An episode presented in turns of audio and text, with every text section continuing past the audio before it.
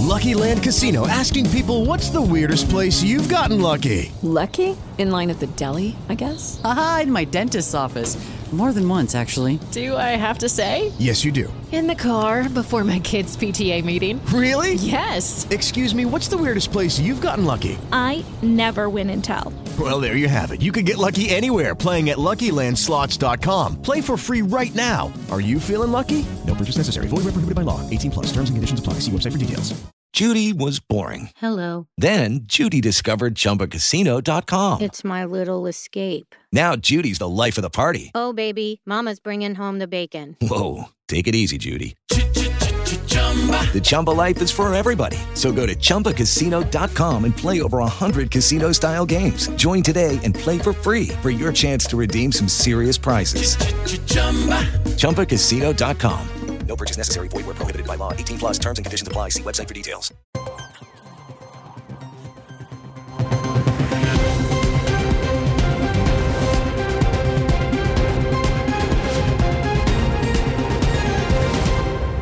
Una giornata ancora e ben ritrovati dalla redazione. Seconda giornata oggi a Dubai della COP28. Il presidente del Consiglio italiano Giorgia Meloni è giunto alla sede della conferenza The Expo City per partecipare al vertice globale sull'ambiente. Meloni è stata accolta dal presidente degli Emirati Arabi Uniti Mohammed bin Zayed Al Nahyan e dal segretario generale delle Nazioni Unite Antonio Gutierrez dopo la foto di famiglia dei capi di Stato e di governo il via alla cerimonia del World Climate Action Summit, sessione odierna aperta dal segretario generale dell'ONU Gutierrez secondo cui il destino dell'umanità è in bilico e bisogna agire ora. Il primo intervento di Meloni è in programma oggi alle 13.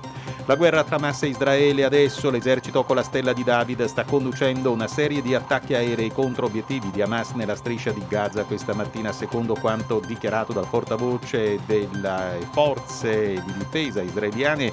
Diversi razzi sono stati lanciati da Gaza poco prima delle 7 del mattino, ora locale, facendo scattare le sirene nella comunità meridionale di Orit. Diversi altri lanci da Gaza sono arrivati intorno alle 6 del mattino.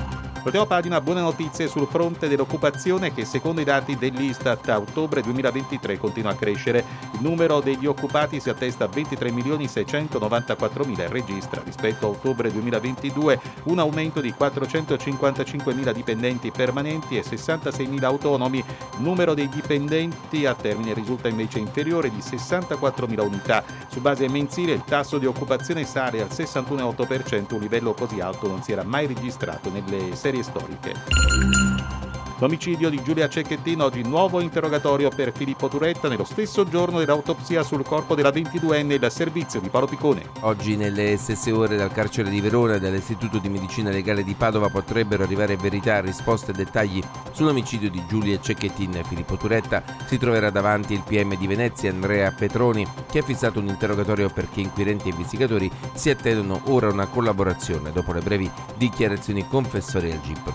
E ad un centinaio di chilometri di distanza l'autopsia sul corpo della 22enne potrà fare chiarezza sulle modalità della terribile aggressione alla studentessa che ha lottato per difendersi. Intanto padre e sorella di Giulia attraverso i loro legali continuano a raccogliere messaggi, whatsapp e testimonianze delle persone più vicine a lei che nell'ultimo mese almeno aveva sempre più timore dei comportamenti dell'ex fidanzato. Delle sue parole che, come ha confidato, suonavano come un ricatto, una persecuzione secondo gli elementi acquisiti fatta di pedinamenti e di un tentativo di isolarla dalla famiglia e dagli amici.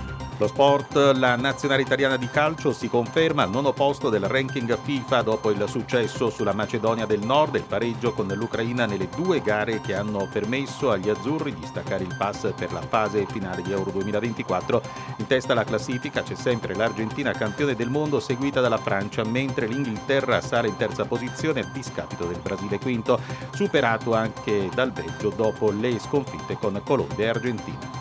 Sci pronostico rispettato nella staffetta maschile di Ostersund prima della stagione della Coppa del Mondo di biathlon vinta dalla Norvegia davanti alla Francia alla Germania a prova in crescendo per l'Italia quinta al traguardo pochi metri dietro l'Austria.